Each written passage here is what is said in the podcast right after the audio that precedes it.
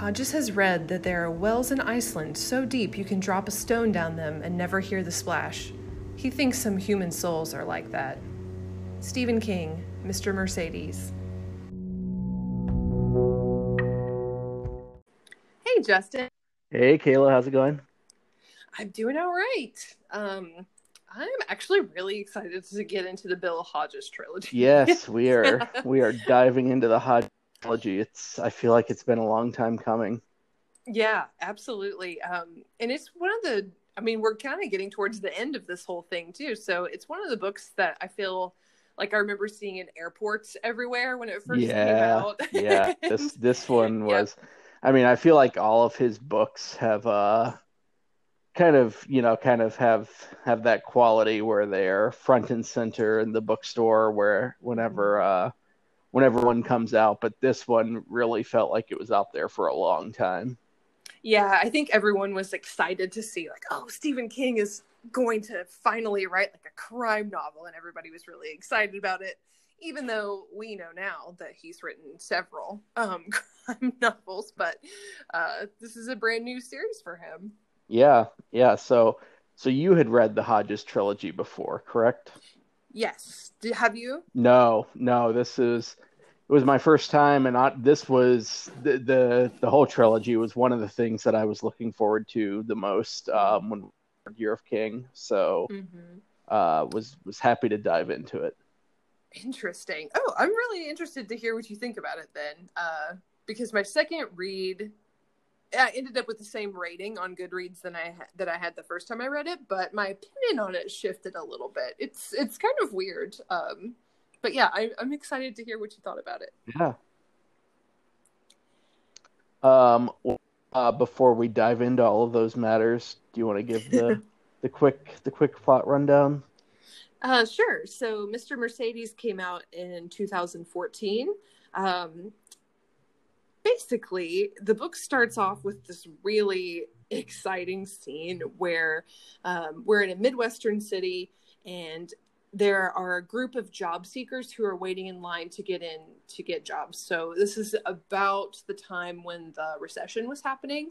Um, and a Mercedes goes through the crowd and crashes into them, kills several people, hurts a lot of people, and just causes a huge wave of uh, issues on down the line too. Um, and then we go after this incident to retired cop Bill Hodges, who retired without having been able to catch the Mr. Mercedes killer. Um, and so we get a glimpse of his life. He's very depressed. He's really struggling with retirement. So we get glimpses of his life and we switch over pretty frequently to Brady Hartsfield, who is Mr. Mercedes Killer. Um, and so they're kind of facing off throughout the book, um, where Brady Hartsfield is kind of trying to bait Bill Hodges into killing himself, really. Um, and it's kind of this cat and mouse game, and he uses technology um, to manipulate people um, throughout the story. And uh, Bill Hodges kind of gathers up this group of kind of misfits, I guess, is he's got his neighbor Jerome and Holly, who's kind of a savant, I guess. She has uh, a lot of anxiety issues and she really attaches herself to Hodges. And so they kind of form a team. And the book goes along where they're picking up hints, trying to figure out who the Mr. Mercedes killer is. And of course, they figure out who it is just in time to save an arena full of children and parents um, from Brady's explosion uh, terrorist attack. Um, and the book has a, a, kind of sad, bittersweet ending. Um, but ultimately, we're kind of left on a cliffhanger where Mr. Mercedes is unconscious but not dead. Yeah, right. Yeah. Uh, yeah, no, yeah, a lot. It it's this is a. I mean, it is a fast moving book. Uh, there a lot of action packed into these 400 some pages um, and it it really is I, I, think it kind of really is the definition of a page turner um, there's very little wasted space in here yeah uh, i agree i kept reading some reviews that were saying oh it kind of sags in the middle but I don't think that's true at all. I I really do not get that sense. It really to me yeah. kind of constantly has a sense of propelling forward and uh you know, even to me as a first time reader, I was even kind of like, you know, with with the ending, I was like, they're probably going to stop this guy, but mm-hmm. But what if they but, but what if they don't? You know, I know there's yeah. I know there's I know there's two books left in the trilogy. What if what if book two is just all of the fallout from from him from Brady succeeding and uh you know obviously of, of course it's not um but like you said uh Brady's not quite gone yet uh but mm. but yeah as a first time reader I did kind of have that uh you know that feeling of like well what if King just pulls the ultimate curveball here and actually lets him uh blow up the the arena. Yeah it is very much like up to the very last second. And i i love how they do it too like um you know they have a plan to try to stop him and each time they have a plan it fails um from some mistake or another oversight. Um it ends up where like holly just has oh i can't remember what he calls it. Um oh my gosh, I totally forgot what he called. Maybe I'll remember in a second. But it's just this like homemade weapon that she just like whacks him over the head right. with. The uh, um, the something happy slapper. Happy slapper, yeah. Yeah, yeah, and so it it was kind of awesome because they had all these great plans, and then Holly ends up saving the day in a super uh, violent and aggressive way, which was kind of wild. Yeah, yeah, for sure, and yeah, it's yeah, Holly's definitely an interesting character. Uh, probably, you know, the most, uh, yeah, like you said, definitely the most, the most autistic character that I think we've seen from, uh, from throughout this journey. Yeah, and it's interesting too. Um, she shows up in The Outsider, which is a TV show um, as well as a Stephen King book. So I watched the TV show, um, and she shows up and she is younger than she's portrayed in the these books. And so i think i remembered the tv show holly and then i went back into this and i forgot that she was supposed to be like 40 right just, yeah. Yeah it really kind of threw me off a little bit um but yeah she's a she's a really interesting character. And i i love the fact that she really attaches herself to bill because bill treats her like an intelligent person that she is um, instead right. of kind of yeah. like infantilizing her um, like her mom does. Um, and so I, I like their relationship a lot. I thought it was really sweet. Yeah, yeah, I agreed. And yeah, I think that's, you know, having having read ahead some now, that's something that just continues to develop and get better uh, over the course of the next few books. hmm Um, I am interested to think to hear what you thought about the characters. Um, I haven't read a whole lot of crime novels. Uh, you know, read some Agatha Christie and stuff back in high school, but um, not too much actually. And I feel like the people who have read a lot of crime novels say, "Oh, these characters are just kind of cookie cutter crime novel characters," blah blah blah. Um, but I'm interested to hear what you thought about them. Yeah, um, well, like you, you know, I guess crime novels or detective novels are not my like default reading genre. Um, and I guess I would maybe agree with people who say that the characters are like somewhat cookie cutter, but I guess my retort to that would be like which crime novel characters aren't you know i just i don't think there's a tremendous amount of creativity anywhere within that genre mm-hmm. that's, a, that's a really good point yeah and the, and the ones that i have seen that have had a lot of creativity um, so I think about True Detective. It's so dark. Um, and a lot of the characters are really unlikable. And with somebody like Stephen King, you want to have at least some of your characters, your hero characters, be likable. Um, and I feel like he did a good job making them likable but complex at the same time. Yeah, I agree. I mean, yeah, I really like I really like the main character of Hodges. Um, and I think mm-hmm. the thing that I like the most about following Hodges through this book is kind of watching him come to accept that a lot of his initial assumptions were wrong. Uh, mm. You know, I he, he uh, and, you know he's he starts off so very sure that um, that is it, it's a is it Olivia the uh, the the lady who's dead by the time this book yes. starts. Uh, you know who who owned the Mercedes that Brady used in the initial crime. Um, you know, he starts off so sure that she had just left her key in the car, and then uh, Mhm. watching him come go through the course of realizing that that actually something else had happened and that uh, even though she was not a likable person at all that she was actually not responsible for what had happened um, i Yeah. thought that i thought that was a really cool uh, kind of evolution of the character's views and and storyline uh, rather than just you know just having him be the standard detective who just uh, gathers clue after clue and slowly puts things together. Right. Or like sherlock holmes where he just knows everything um, Yeah. and is a super genius and you know the fun of it is watching him kind of unravel all his good ideas at the end. Um, but yeah you're right. I hadn't actually thought about that but that does make hodges even more interesting in retrospect Yeah. Uh, yeah. So, so I liked that. I liked. Uh, well, let me ask you this about Brady. What do you think of the approach of, um, you know, basically, I guess there's two ways to go with this, and I, probably the more common one is Hodges really having to piece everything together throughout, and us not finding out that Brady is the killer until there's like, you know, maybe hundred pages left in the book but but that's not at all what what King does in this one. You know, pretty much right up Mhm. front, we we know that Brady is uh is Mr. Mercedes. So what what do you think of that approach of letting us letting us in on the killer's identity really early in the book? I really like that. I find, I think most people do too, like the psychology of people who are um, that ill and that bad um, to be very interesting because we often don't um, have experiences with people like that very much. Or if we do, we might be like his coworker who just thinks he's kind of weird, but he seems fine.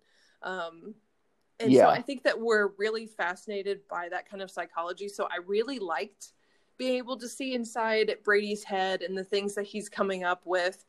I do think that King made him a little too evil to be particularly interesting. Um, and I think it was like the part where he drives the ice cream truck, where I was like, "Really? You also have to him be a, a psychotic ice cream man, Right, ice like cream man, top. dog killer. Yeah, yeah. That Yeah. that part is kind of weird and like yeah, a lot of the and, and honest, a lot of the stuff with his mom is like really weird. Yeah, and it's like I get that a lot of serial killers and and people like that have weird relationships. With Yeah, I mean it's kind of the Norman Bates approach, right? But uh but yeah, the um the kind of uh the the migraines and the migraine treatment thing uh that was really weird. Yeah, yeah. He they just it just pushes him a little bit over the edge, um, where he could have been a little bit more complex. Like the scenes where he's talking to his coworker, and they actually seem to be real friends for a bit, at least in her mind. Um, and I, I kind of like those moments, and I wish that they had a little bit more interaction with him appearing to be normal Yeah. um, and kind of getting his thought process as he's speaking with people and interacting with them. But yeah, he's just like super duper evil. it makes and when you draw a character that uh, extreme, it it makes it a little less interesting. Yeah, I agree. I think I think I do kind of I appreciate more the uh kind of like Patrick Bateman type of killer where, you know, Yeah. they're really they're really like suave and charming and successful on the outside, but then have all these dark secrets whereas Brady, you know, Brady checks pretty much all of the uh like standard boxes that that you would kind of expect like a 65 year old man to think of as as like the domestic terrorist in in America these days. You know, Fair It's like a- enough. yeah. he's a, big, he's a big tech he's a big tech geek who works for an electronics store, lives with his Mhm. mom, spends most of his time in the basement. Um, Right. so, some of that's just a little bit too stereotypical. Yeah, agree. I'm glad you thought the same way. I think it was more on my second read as I was looking through it. I was like, uh, okay, Brady's a little bit intense, but that's fine. I mean, I guess you're trying to work up to this is the person who's trying to murder an arena full of children to see their favorite boy band. So I guess they'd have to make him super evil to do something like that. Yeah, yeah, Yeah. and and you know, and and really in in all these books in the whole the whole trilogy, there's there's just not a lot of subtlety anywhere. Everything's kind of turned up to a, a nine out of ten. pretty constantly. That's true, and that's really I really like it in this book. Yeah, I think, I think it works yeah. great uh, overall, but uh, so maybe maybe the maybe Brady was a little bit over the top for both of us. Yeah, for sure, and I think it's one of those things where the crime genre really fits with that sort of punching it up to eleven, where I feel like other times in other books that he might try, if he's trying a more kind of literary style, that sort of up to 11 thing does not work well. I think we've seen that a few times where he does something really crazy and off the wall, and it's like, no, that doesn't work. But for here, it just makes it really fun. Yeah, for sure. Um, I did, I probably spent way too much time um, trying to figure out exactly where this book was set. Um, he's he's he's you know purposely super super vague about that, and um, mm-hmm. you know it. Uh, and I think I think that's the point is you know you can't you can't fully figure it out, but you know you definitely you get the sense that it's you know it's somewhere that's much smaller than like Chicago or Detroit or mm-hmm. Cleveland. Um, just based on a few of the hints. But but you know, it's still big enough to have like these this big concert come through and have a mm-hmm. have a pretty sizable art center. I just yeah, that was something that I was just like, where is this book set? Because you know, so many of his books, like the setting is so key, um, but this yeah. one kind of keeps it like purposely vague. Yeah, I thought that was interesting, and I, I tend since there was such a lack of setting, I was like, oh, this sounds like Rochester, about the size of the city where I live now. There's a downtown, but it's not particularly large. There's suburbs, there's an arena, there's stuff here, and so I I prefer to not make up a setting completely by myself and just be like, oh yeah, I'll just imagine this. Yeah. no, yeah, but... yeah, for sure. I was just yeah, I was kind of like which you know, which Ohio city of 150,000 people is this? Is it sure. is it Toledo? yeah, and he's so good at setting too and I, I, you know I hadn't really thought about it before until you brought it up, but that is kind of missing here, and I get that maybe he doesn't want. Yeah, you know, he's he's spent a lot of time making Derry like part of making basically Derry a character that maybe he didn't want to spend time doing it in here. Yeah, um, right. Yeah, uh, yeah, that's yeah. I guess that's fair. Uh, especially, you know, you also you probably doesn't to any city to write a book about someone driving a car through crowds um, in that city. So fair so enough. Yeah, some sort of horrible recession era like tragedy, and yeah, that would probably hurt a lot of Ohioans' feelings. think. Yeah, but, do something like that. Yeah, but honestly, the, the last time that I can really remember him being like this vague about setting is um is in Rose Madder and even in that mm. one, even in that one, like for some reason he refused to say it, but the city that she went to was so obviously Chicago. Yeah, yeah. But, but in this one, it's just like yeah, I don't know, just generic, generic Midwestern Rust Belt city. You figure it out. Yeah, yeah, or or not, whatever. You can just you can just deal with it. Um, that's fine. You know, he's trying something different. That's that's all right. But yeah, but yeah, no, probably saves him. You know, from being like when he's when he's doing his you know tour and doing readings and whatnot, and being like, oh, I finally set a book in your in your city, and guess what happens in it? It's horribly dark and. sorry uh, but yeah, this book this book is pretty dark most of the time. Um, you know, there are a lot of characters with suicidal thoughts. Uh, Hodges, you know, plays with his dad's gun and his La-Z-Boy. Um, Brady, his big thing is to talk to people through um, uh, this website, the Debbie's Blue Umbrella and to try to convince people that certain things are their fault um, and try to manipulate people through that site. And um, so, yeah, the book turns out pretty dark despite you know despite all the fun that i have reading it it is it is quite dark. Yeah. Yeah i did uh it's kind of funny. This is i think another part of this book where maybe uh we start to realize that Steve's becoming an old man um, is mm. just just kind of all of the like technology aspects in the book. You know, like like the the Debbie's Blue Umbrella website. I'm kind of reading it and I'm like, I don't really know of any website that that works exactly the way you're describing here.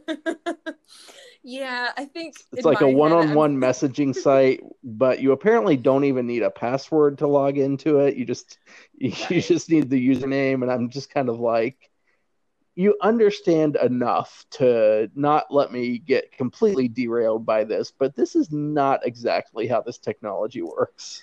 Yeah, it's almost like he saw a uh, Sunday morning TV like political show about uh, like the dark web or something and was like, "Oh yeah, this sounds interesting. Here's a made up website that could, you know, it could be anything."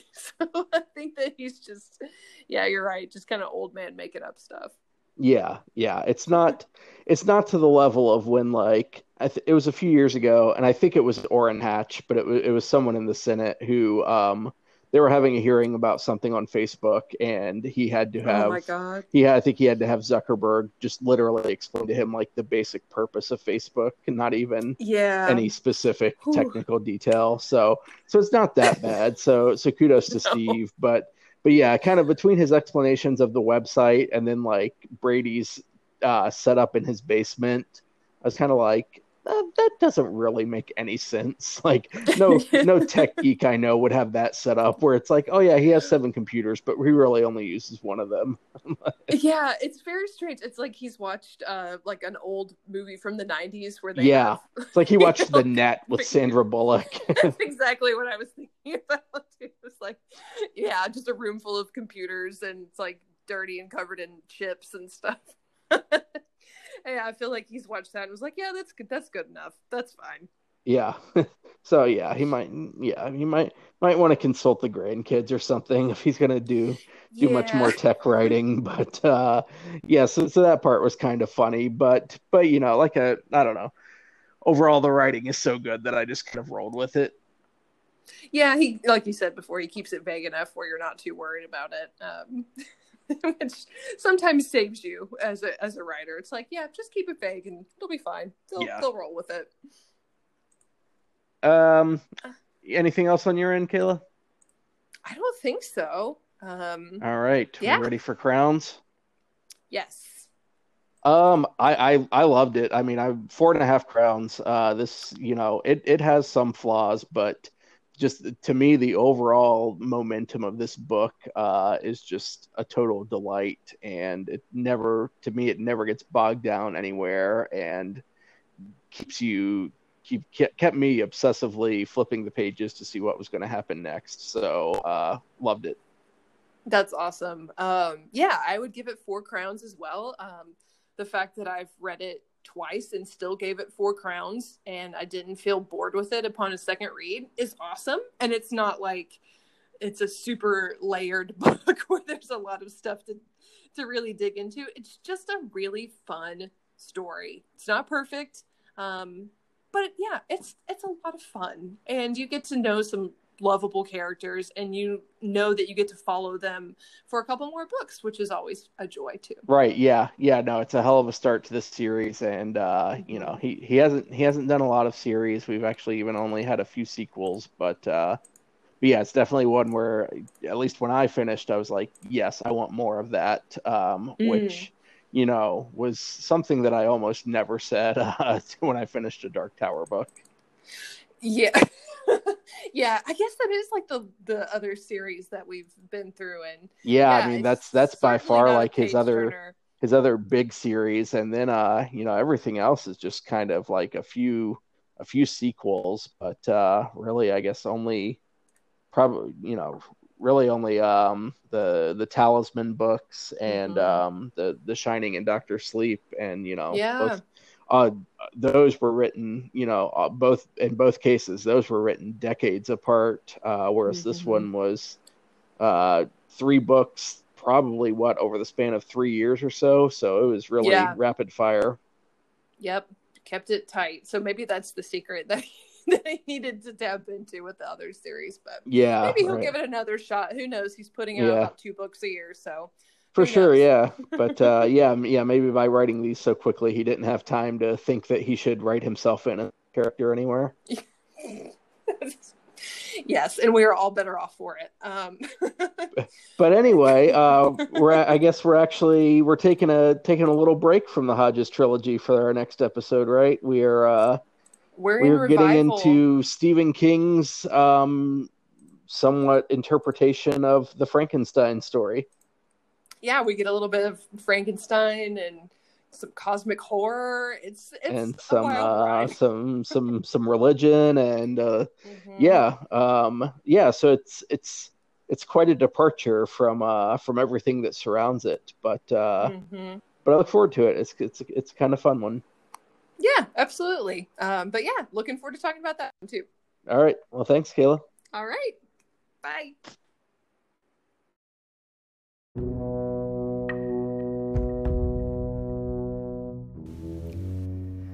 For more of our Stephen King adventures, please follow us on Instagram at The Year of King.